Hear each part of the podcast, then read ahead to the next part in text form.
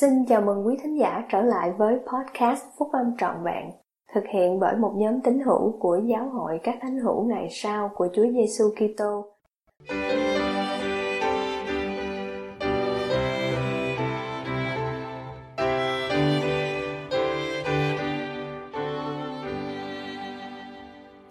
Sứ điệp của đệ nhất chủ tịch đoàn đăng trong tạp chí Liahona tháng 3 năm 2008 Chúng tôi làm chứng về Chúa Giêsu Kitô. Bài của Chủ tịch Gordon B. Hinckley. Cách đây hơn 2.000 năm, đến cuối chuột của nhân loại, sinh ra ở Bethlehem của Jude. Lúc còn sơ sinh, Ngài đã được mang đến đền thờ ở Jerusalem. Nơi đó, Mary và Joseph đã nghe được những lời tiên tri kỳ diệu của Simeon và Anne về hài nhi mà đã được tiền định là sẽ trở thành đấng cứu thế. Ngài đã sống hầu hết thời niên thiếu ở Nazareth của Galilee và khi 12 tuổi, Ngài được mang đến đền thờ một lần nữa. Mary và Joseph thấy Ngài đang trò chuyện với những thầy thông thái, vừa nghe vừa hỏi. Chúa Giêsu lớn lên và khôn ngoan càng thêm, thân hình càng lớn, càng được đẹp lòng Đức Chúa Trời và người ta. Ngài được dân làm phép báp thêm trong dòng sông Jordan cho trọn mọi việc công bình. Ngài nhịn ăn trong 40 ngày đêm và chịu đựng những cám dỗ của Satan trước khi Ngài bắt đầu giáo vụ công khai của Ngài, rồi Ngài đi giảng dạy, chữa bệnh và ban phước. Chúa Giêsu quả thật là Đức Giê-hô-va cao trọng của thời cựu ước, là đấng đã rời cung điện hoàng gia của Đức Chúa Cha trên thiên thượng và hạ cố xuống thế gian là một hài nhi trong hoàn cảnh hèn mọn nhất.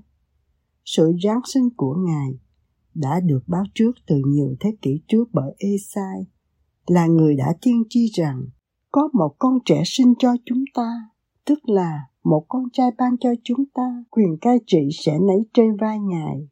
Ngài sẽ được xưng là đấng lạ lùng, là đấng mưu luận, là Đức Chúa Trời quyền năng, là cha đời đời, là Chúa bình an.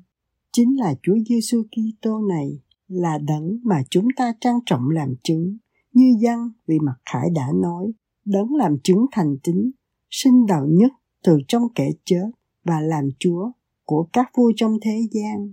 Ngài yêu thương chúng ta đã lấy huyết mình rửa sạch tội lỗi chúng ta và làm cho chúng ta nên nước Ngài, nên thầy tế lễ của Đức Chúa Trời là cha Ngài đã được sự vinh hiển và quyền năng đời đời vô cùng.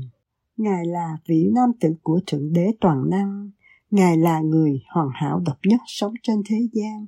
Ngài chữa lành người bệnh và khiến cho người què đi được, người mù thấy được, người điếc nghe được. Ngài đã làm cho người chết sống lại. Tuy thế, Ngài đã chịu chết trong một hành động chuộc tội. Tầm quan trọng của hành động này vượt quá sự hiểu biết của chúng ta ra chép rằng nỗi đau đớn này lớn đến nỗi mồ hôi trở nên như giọt máu lớn rơi xuống đất. Bằng chứng về nỗi đau đớn thuộc linh của Ngài cũng được xác nhận trong sách mặt môn, lẫn giáo lý và giao ước. Nỗi đau khổ trong vườn Gethsemane và trên cây thập tự ở đồi sọ chỉ cách vườn Gethsemane vài trăm thước. Về phần thể xác lẫn thuộc linh gồm có những cám dỗ, nỗi đau đớn, sự đói khát, sự mệt nhọc, ngay cả hơn những gì loài người có thể chịu đựng được, trừ cái chết. Vua Benjamin nói, Tiếp theo, nỗi thống khổ ở vườn Gethsemane là sự bắt giữ, xử án, kết tội Ngài, rồi nỗi đau đớn không thể tả xiết của cái chết Ngài trên cây thập tự. Và sau đó là sự chôn cất Ngài trong một huyệt của Joseph và sự bước ra đầy đắc thắng trong sự phục sinh. Ngài, hại nhi hèn mọn của thành Bethlehem, là đấng đã bước đi trên những con đường bụi bặm của đất thánh, cách đây hai ngàn năm, đã trở thành Chúa vạn năng vua của các vua, đấng ban sự cứu rỗi cho tất cả mọi người.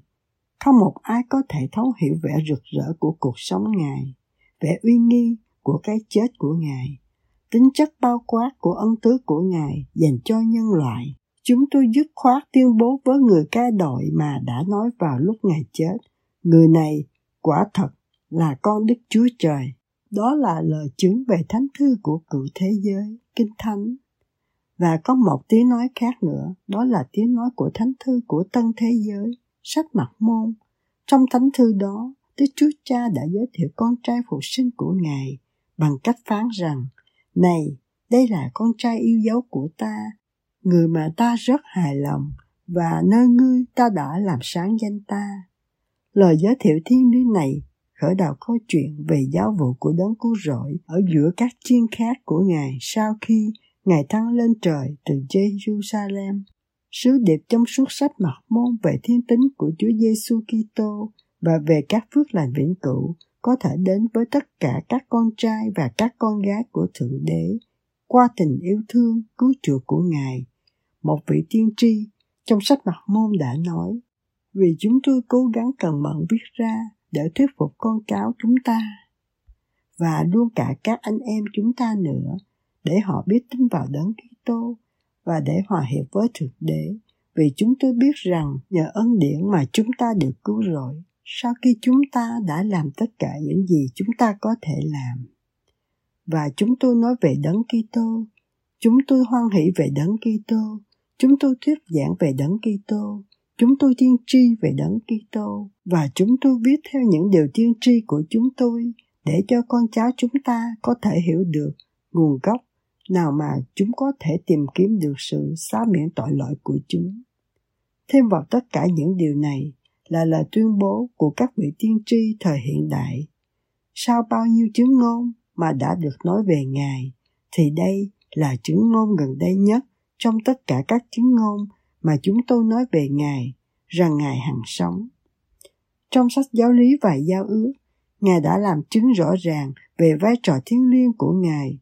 Ta là Alpha và Omega, là Đấng Kitô, là Chúa, phải, chính ta là ban đầu và cuối cùng, là Đấng cứu chuộc thế gian.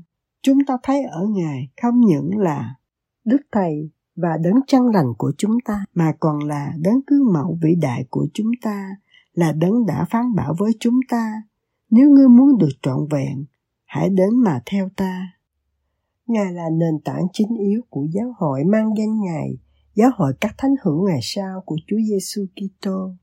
Không có một danh nào khác được ban cho loài người mà qua đó chúng ta có thể được cứu. Ngài là tác giả của sự cứu rỗi của chúng ta, đấng ban cho cuộc sống vĩnh cửu không có và chưa từng có và sẽ không có điều gì ngang bằng với Ngài. Xin cảm tạ Thượng Đế về sự ban cho vị nam tử yêu dấu của Ngài, là đấng đã phó mạng mình để chúng ta có thể sống và là nền tảng chính yếu, vững vàng của đức tin chúng ta và giáo hội của Ngài. Chúng ta không biết tất cả những điều gì sẽ xảy ra cho chúng ta. Chúng ta sống trong một thế giới luôn thay đổi, một số người sẽ đạt được những thành tích vẻ vang. Một số người khác sẽ gặp thất vọng. Một số người khác sẽ có nhiều niềm hân hoan và sung sướng. Sức khỏe dồi dào và cuộc sống tiện nghi xa hoa. Đối với những người khác thì có lẽ là sự đau ốm và một mức độ đau khổ. Chúng ta không biết nhưng có một điều chúng ta biết chắc. Giống như ngôi sao bắt đầu trên các tầng trời bất luận tương lai như thế nào chắc chắn là có đấng cứu thế, vị nam tử của Thượng Đế, là nguồn nương tựa của cuộc sống bất diệt của chúng ta. Ngài là đá cứu rỗi, sức mạnh, sự an ủi, trọng tâm chính của đức tin chúng ta. Trong những lúc thăng trầm, chúng ta tìm đến Ngài và Ngài hiện diện nơi đó để bảo đảm và mỉm cười với chúng ta. Ngài là trung tâm điểm của sự thờ phượng của chúng ta. Ngài là vị nam tử của Thượng Đế hằng sống, con đầu lòng của Đức Chúa Cha, con độc sinh trong xác thịt, Ngài đã từ kẻ chết sống lại, trái đầu mùa của những kẻ ngủ. Ngài là Chúa sẽ tái lâm xuống trị vì dân Ngài trên thế gian này. Không có một ai cao trọng như vậy đã từng sống trên thế gian. Không một ai đã có một sự hy sinh hoặc ban cho một phước lành mà có thể sánh được. Ngài là đấng cứu rỗi và đấng cứu thế. Tôi tin nơi Ngài, Tôi tuyên bố về thiên tính của Ngài mà không có sự mập mờ hay dung hòa. Tôi yêu thương Ngài, tôi nói đến danh của Chúa Giêsu Kitô trong sự kính cẩn và thần phục. Ngài là vua, Chúa, Đức Thầy của chúng ta, đấng Kitô hằng sống. là đấng đứng bên tay phải của Đức Chúa Cha, Ngài hằng sống, Ngài hằng sống, rực rỡ hào quang và kỳ diệu, vị nam tử hằng sống của Thượng Đế hằng sống.